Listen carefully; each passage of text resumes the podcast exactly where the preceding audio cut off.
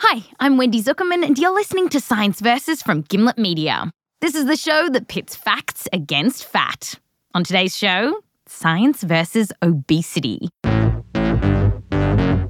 What exactly is making us fat? For the most part, we've been taught that if you're fat, it's your fault. Get off your bum and go for a run. Stop eating so many carbs. That's what Jonathan Zenti has always heard. The wrong things I do is that I eat like huge bowls of pasta, I eat pizza, and I eat bread. That are my Achilles heels. Of course, Jonathan loves those things. They're great. Plus, he's Italian. Jonathan is a radio producer, and he's been overweight for a while now and recently documented his weight struggle. He talked to our reporter Heather Rogers about it, and Jonathan said that his mum is always trying to pressure him to eat better. She took me to a fish restaurant because she knows I don't like fish very much. She took you there so you wouldn't eat very much? Yeah. what did you order? I think fried something. I ordered something fried, but just for revenge. Away from the family gripes, Jonathan says that strangers judge him because of his body all the time. I take the train a lot, and when there is someone already on her seat, and I come and I say, Oh, I'm next to you, like the disgusted face, like, Oh my God, I have a fat one next to me. That's my, every time, like 80% of the time, I get a disgusted look. And so they try to change the seat. Oh, wow. Yeah. But the thing is that all over the world, people are struggling with their weight. And just to look at America, more than two thirds of adults are now overweight or obese. And this has happened so quickly over the span of just a few decades that it has made scientists wonder if it really is our fault that we're fat. Perhaps something else is going on here that's making so many of us overweight. Like maybe it's in our genes. And Jonathan has thought about this too. My mother's father was like very chubby. My mother, she's naturally very big, like she's tall and large shoulders, and she gains weight very fast. And he said he'd be so excited to find out that his genes were the thing making him fat. It's because of my mother. it's not because I couldn't control myself. It's genetic. Bye. So, on today's show, will the Jonathans of the world be vindicated? For the millions of us who are overweight, we're going to find out if we really are to blame for our bulge. To puzzle it out, we're delving into the following questions. 1. Is getting fat written into our DNA? 2. If you do get off your ass and go for a run, will it stop you from gaining weight? And 3. We'll tell you about a mysterious force that could be making us fat, and scientists are just starting to understand it. When it comes to obesity, there are lots of looks of disgust. Oh my God, I have a fat one next to me. But then there's science. Science versus Obesity is coming right up.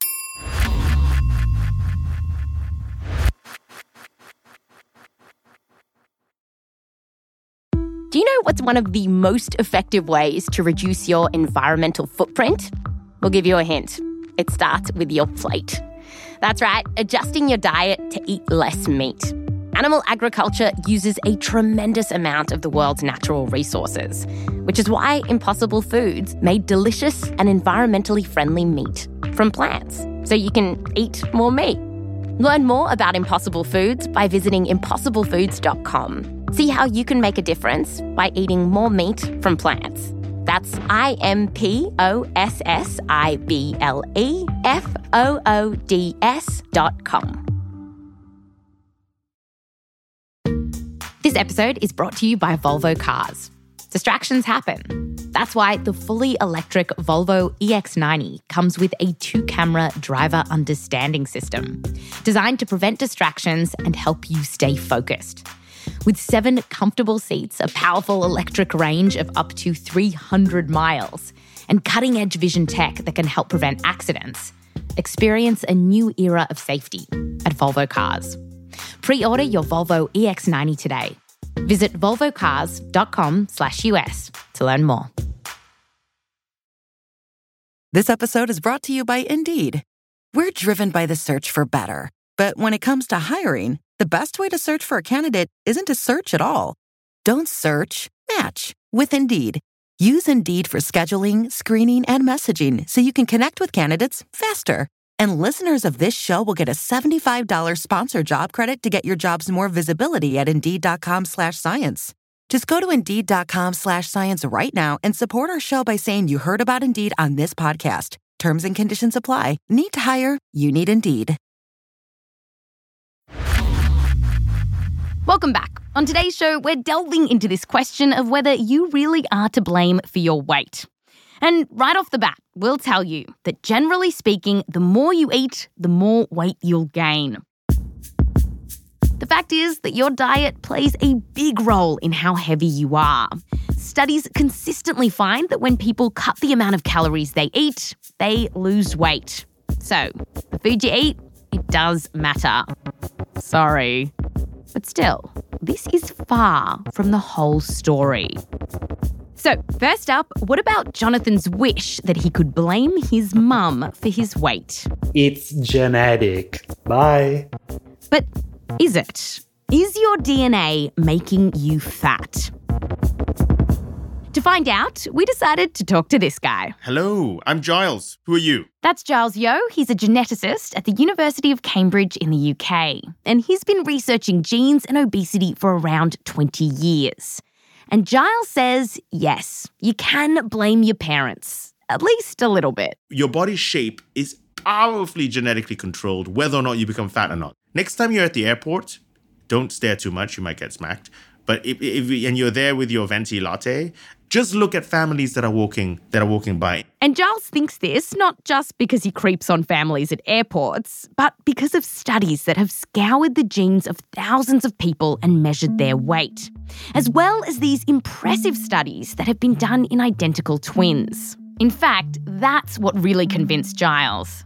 Yes, undoubtedly the twin studies.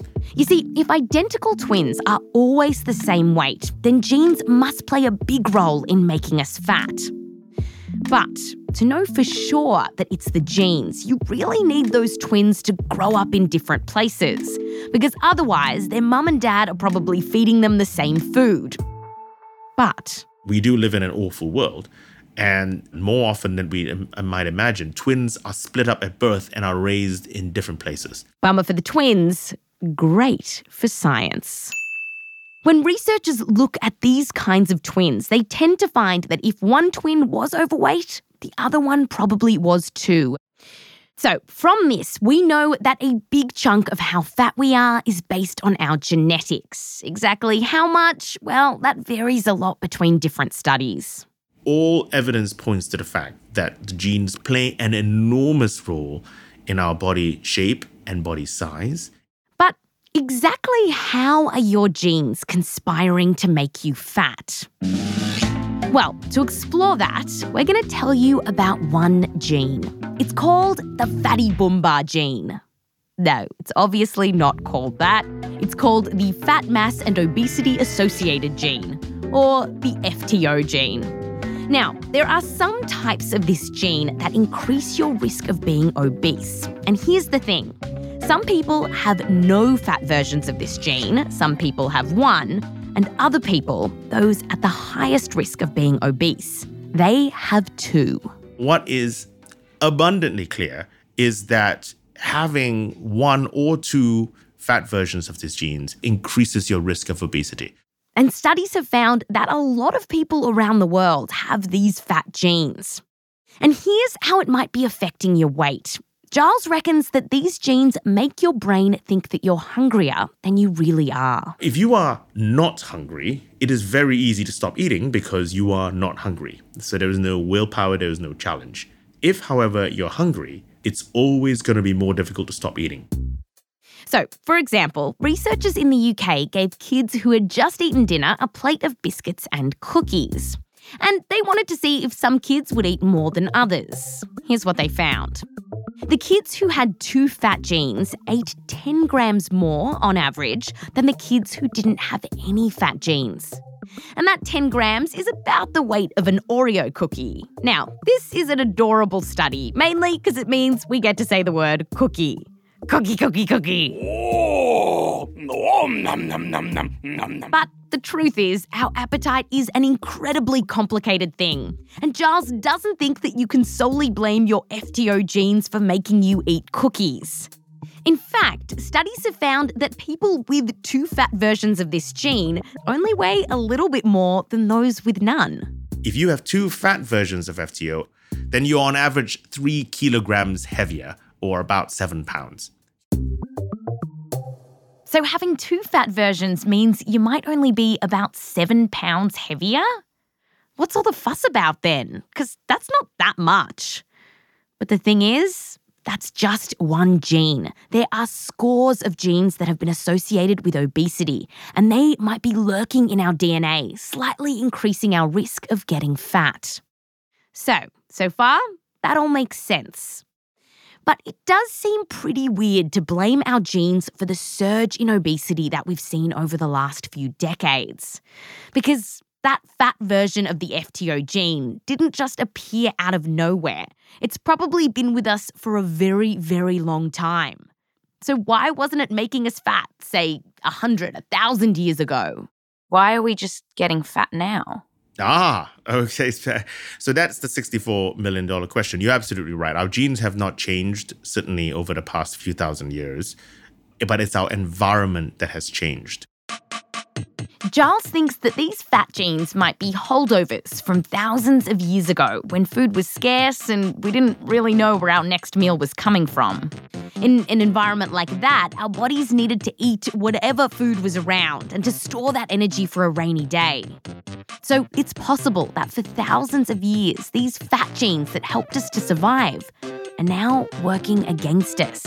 Because now, for a lot of us, food is everywhere. Ultimate cheesy crust pizza. 16 cheesy pockets overflowing with a five cheese blend of melted cheeses. And so, those once very handy genes might now be helping to make us fat. Conclusion There is good evidence that genes do play a role in how fat we are. But still, Giles says that these fat genes don't necessarily seal our fate. If you want to consider your genes, okay, as a hand of cards in poker, okay, you can win with a bad hand of cards, and you can most certainly lose with a good hand of cards. Okay, so if you're dealt a handful of obesity cards, what can you do about it? Well, something that we all hear is that exercise will do the trick, just like in The Biggest Loser. Tanya, walk that out. Go, girl, walk it out. There you go. Use those abs. Keep moving. Up and down, 60. I just need a minute. No, Matt, you don't need a minute. Actually, Matt, why don't you take five? Because some scientists have recently called out the idea that exercise could battle the bulge. A group of researchers recently wrote, Let us bust the myth of physical inactivity and obesity, while another team noted that when it came to physical activity, there is limited evidence to suggest that it can blunt the surge in obesity. Now, there is really good evidence that exercise is important for our overall health and preventing chronic illnesses like heart disease and diabetes. Hi, sorry. Hi, Wendy. How Lara? Dugas, a Good. physical activity researcher at Loyola University in Chicago, told us that there is no debate that exercise is good for our overall health. That's not the debate we're having. The debate is really about if you are physically active, is that enough to prevent you from gaining weight? Because this is the this is the thinking, right? This is what we've all been told. Right. So we really wanted to investigate this. When Lara went searching through the studies, she found conflicting messages about whether exercise could actually help with your weight. So she wanted to get to the bottom of this. And Lara wanted to compare people living in different countries. So she studied about 2,000 people from around the world, from America as well as a handful of kind of exotic locations. Uh, yes, I did. I traveled several times to Ghana, South Africa, um, Jamaica, and I, I got to the Seychelles, which is absolutely gorgeous. It's beautiful. It's paradise. So, some people lived in paradise, and some of them lived in Chicago. And Lara has been checking in with the people in her study over a few years. She's tracking their weight and also how active they are. And here's what she found there was no relationship between the amount of physical activity you were doing and then the amount of weight that you would gain. So, overall, she couldn't find a clear link between being less active and gaining weight. But how is that possible? Well, here's the thing we know that exercise and physical activity burns calories, but other research tells us that it just doesn't burn that many calories. And Lara says, generally speaking, the physical activity we do in our daily life just isn't enough to burn off the calories that we're gobbling down. In other words, it's just really hard to outrun a muffin. I talked to Lara about it. You eat a muffin and it's 400 calories, and then you go on the treadmill, you run your ass off for an hour, and then you see burned 400 calories. Mm-hmm. That's exactly right. So, um, trying to lose weight by exercise alone, it's not going to happen.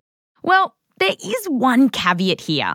There are times when you can outrun a muffin, but you really got to work it.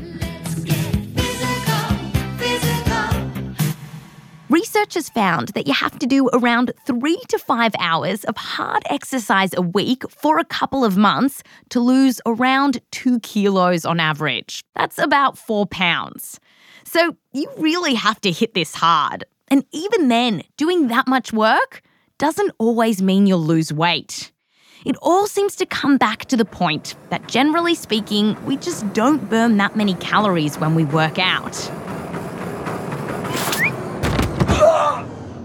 And several other researchers that we spoke to agreed that unless you do a lot of it, exercise is unlikely to help you lose weight. Conclusion For many people, exercise probably isn't going to make the difference between whether you're obese or not. But the experts that we reached out to said that even though exercise probably won't make you shed a lot of weight, it is really important for your overall health. So, let's get that spandex on. Okay, so we've chased down the usual suspects diet, genes, and exercise.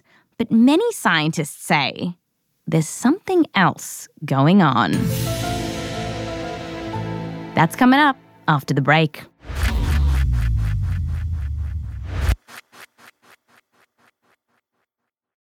Do you know what's one of the most effective ways to reduce your environmental footprint?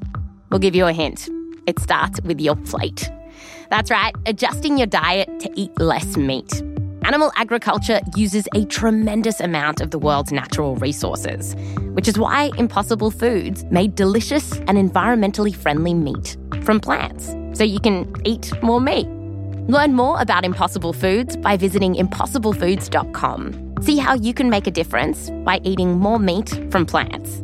That's I M P O S S I B L E F O O D S dot com. This episode is brought to you by Indeed. We're driven by the search for better. But when it comes to hiring, the best way to search for a candidate isn't to search at all. Don't search, match with Indeed. Use Indeed for scheduling, screening, and messaging so you can connect with candidates faster. And listeners of this show will get a $75 sponsor job credit to get your jobs more visibility at Indeed.com slash science. Just go to Indeed.com slash science right now and support our show by saying you heard about Indeed on this podcast. Terms and conditions apply. Need to hire? You need Indeed. This episode is brought to you by State Farm. You might say all kinds of stuff when things go wrong, but these are the words you really need to remember. Like a good neighbor, State Farm is there. They've got options to fit your unique insurance needs, meaning you can talk to your agent to choose the coverage you need, have coverage options to protect the things you value most. File a claim right on the State Farm mobile app and even reach a real person when you need to talk to someone. Like a good neighbor, State Farm is there. All set for your flight? Yep, I've got everything I need. Eye mask, neck pillow, T-Mobile, headphones. Wait, T Mobile? You bet. Free in flight Wi Fi, 15% off all Hilton brands. I never go anywhere without T Mobile. Same goes from a water bottle, chewing gum, nail clippers, Okay, passport. I'm gonna leave you to it. Find out how you can experience travel better at T-Mobile.com slash travel. Qualifying plan required. Wi-Fi were available on select U.S. airlines. Deposit and Hilton Honors membership required for 15% discount. Terms and conditions apply. Welcome back. So, we've just learnt that genes might be playing a role in why you're heavy, and that while going for a run is really good for your health, it's not necessarily going to melt away those pounds. But there is something else that might be happening here. Because although you might feel like you're in charge of your body, there's actually trillions of little microbes in your gut that could be influencing whether you put on weight. And some of those little microbes come out in your poo. So, to find out more, we track down a bit of a poo expert. So I take the stool. Um, it goes literally into a blender, just like you're imagining a regular blender. That's Jessica Allegretti, a gastroenterologist at Brigham and Women's Hospital in Boston. Okay, so back to the poo in a blender. I mix it with salt water just to help liquefy it. And then I pass it through a strainer. There's a lot of chunks, if you will, in stool that we sort of need to get Like out. Like corn? Is that what we're talking about? Corn? Oh, yeah, vegetable matter, any undigested food, certainly. And what you're left with is just a liquid, a broth, if you will, that's that's really rich in bacteria. A rich broth, eh? Sounds great. None of this has grossed me out or ever has. I'd say the patients, you know, always. Being a gastroenterologist, Jessica has been obsessed with poo for a while, but she's recently started to think that it might be playing a role in obesity. And for her, that kind of started with this really interesting study that came out a few years ago. It suggested that little bugs in our gut, collectively called the microbiome, could affect our weight. And it was done in mice. Basically, mice were given poo transplants from people who were fat. Yes, it was a human to mouse poo transplant, as you do. Anyway, so after the transplant, the mice started getting fatter. And that was even though they were eating about the same amount of food. The mouse study was really the first study that made me think, hmm, like what's what's going on here? Are you actually able to transmit obesity through the microbiome? So, after this crazy mouse study came out, another bizarre gut bug story emerged. And it put more weight behind this idea that gut bugs could be making us fat. There was a patient who gained a significant amount of weight after a fecal transplant, and the donor was her overweight daughter. After getting the gut bugs from her daughter, who was overweight, more than a year later, the mum had gained 34 pounds, or about 15 kilos. Yes, I think there was a lot of hype around that. So, to study whether gut bugs really can make you fat, a group of scientists sifted through the poo of more than 150 people. They were looking for differences in the gut bugs of people with different weights. And the scientists found that when people were obese, their poo tended to have less diversity in its gut bugs. Now, the researchers said that you can think about your microbiome kind of like a rainforest. It's full of different plants and animals, all just different bugs. People with obesity tended to have less variety in their rainforest. It would kind of be like if the monkeys took over and pushed all the other animals out. Yes, exactly. Exactly. And sometimes when this happens, you might lose some really important creatures. So, for example, Jessica told us that we know that gut bugs can do a lot of different things. They can help us break down the food we eat, and they might even help make us feel full. It's a kind of crazy idea that gut bugs can make you feel full. But here's how Jessica thinks it might work. When certain foods reach your gut, some bacteria trigger a process that then releases this hormone, telling your brain that you've had enough to eat.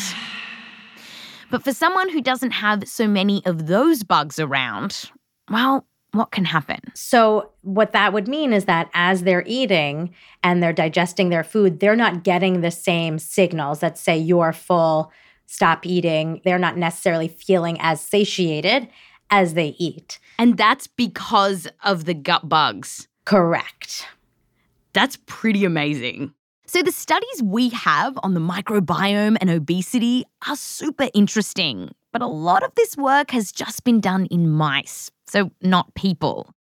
Plus, Jessica says that when we do look at people's gut bugs, we often don't know what came first the crappy bugs or the obesity. I think it's a little bit of a chicken and an egg conversation. Still, based on the research that we have, we asked Jessica when it comes to weight, how much do our gut bugs really matter? And she just couldn't get enough of those egg analogies. I think microbiome is certainly important and likely playing a role, but I don't know that we can put all of our eggs in the microbiome basket, if you will. But do you think at least one of the eggs in the obesity basket can be microbiome? Yes, I do think certainly at least one egg in that basket. Conclusion Our gut bugs might be helping to make us fat. They could be interfering with the way that we break down food and how full we feel. But this is such a new area of research that it's just really hard to know how important they are. Let's not count our chickens before they hatch. Okay, so let's move from what's going on inside our bodies to what's happening outside. With obesity affecting so many people, some scientists have found it hard to believe that the problem is just coming from individual stuff like your DNA and your diet. They're thinking maybe it's something bigger than that. Maybe it's our cities and our towns that are making us fat. After all, if you look around, things have really changed. Our cities are more spread out, there are more cars and fast food joints. And these researchers thought to themselves, aha, maybe this new environment is what's causing this explosion in obesity. There are streets in England, for example, where half of the shops are fast food shops. That's Pablo Monsivais. He studies nutrition and obesity at Washington State University. And Pablo, he's got a list of suspects of things in our neighborhood that might be making us fat. Let's start with suspect number one. I'm at the combination Pizza Hut and Taco Bell. Yes, fast food restaurants. Researchers looked at whether people who live close to lots of fast food places are more likely to be fat. And well, some studies do find a connection, but some of them don't. And on the whole, there doesn't seem to be a strong link here. But the research is still relatively new. I mean, this isn't the kind of research that is easy to do. Either way, though, from what we have, it tells us that this isn't as clear cut as just blaming the McDonald's next door. But maybe it's the food that we're buying elsewhere, like from our grocery stores.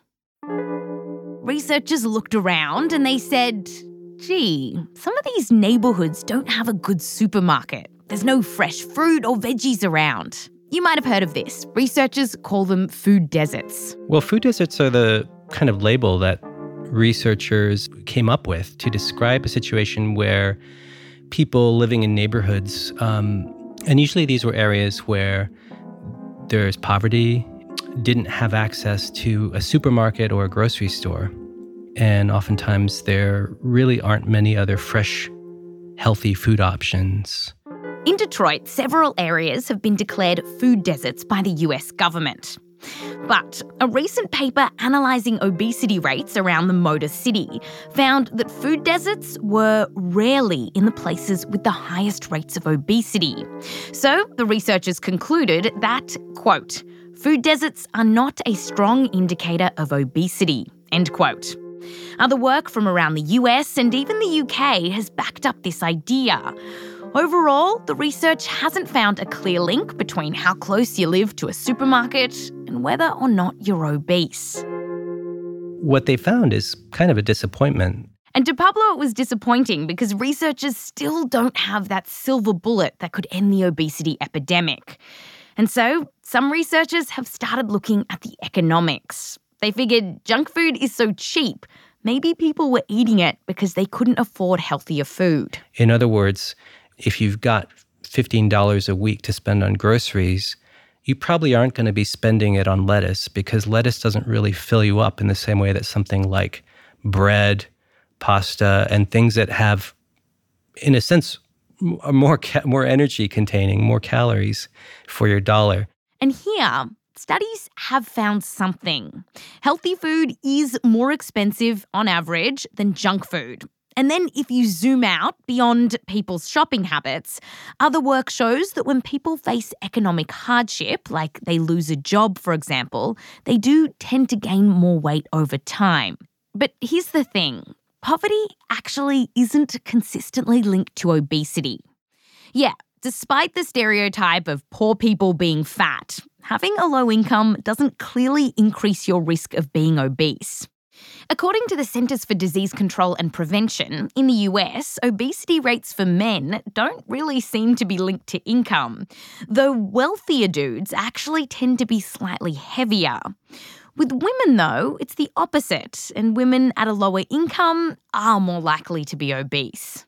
So, what does Pablo make of this? It's really clear that it's a bunch of pieces of a puzzle.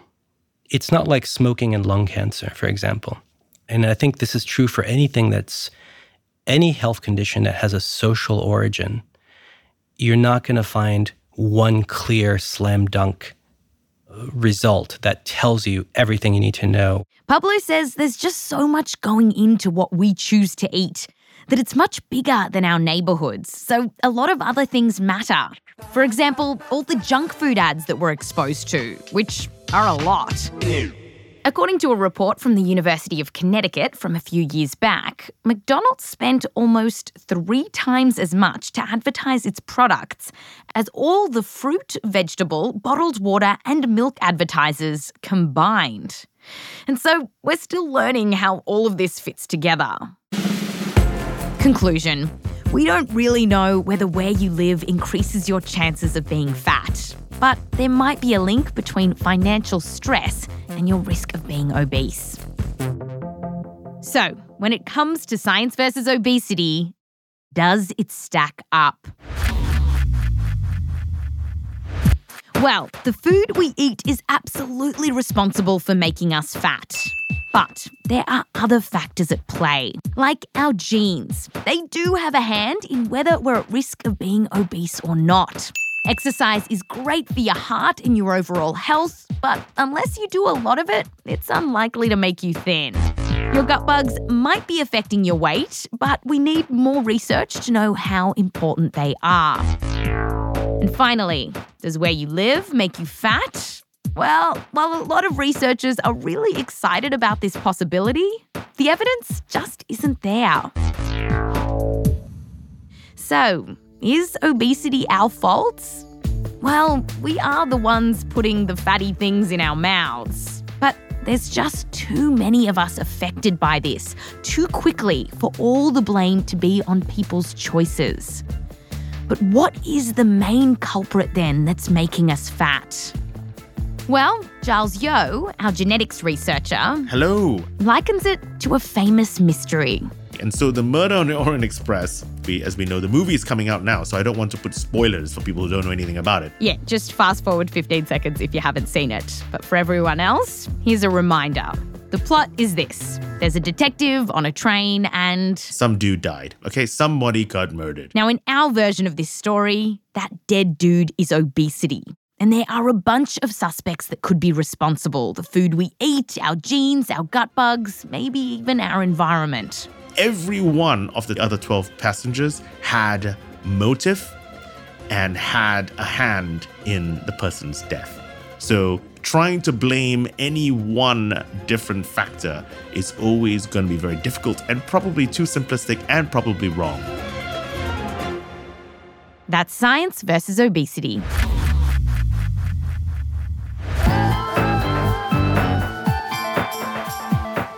This episode has been produced by Heather Rogers, Shruti Ravindran, Rose Rimler, and me, Wendy Zukerman.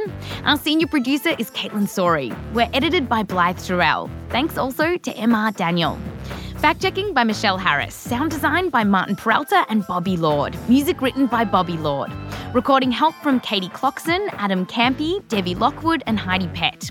For this episode, we also got help from Dr. Yoni Freedhoff, Professor Martin White, Bonnie Ghosh-Dastidar, Dr. Melanie D. Hingle, Dr. Mike Statten, Dr. Nia Mitchell, Professor Pedro Hallal, Lillian Bustle, and Fancy Feast. And be sure to check out Jonathan Zenti's terrific new podcast. It's called Meat.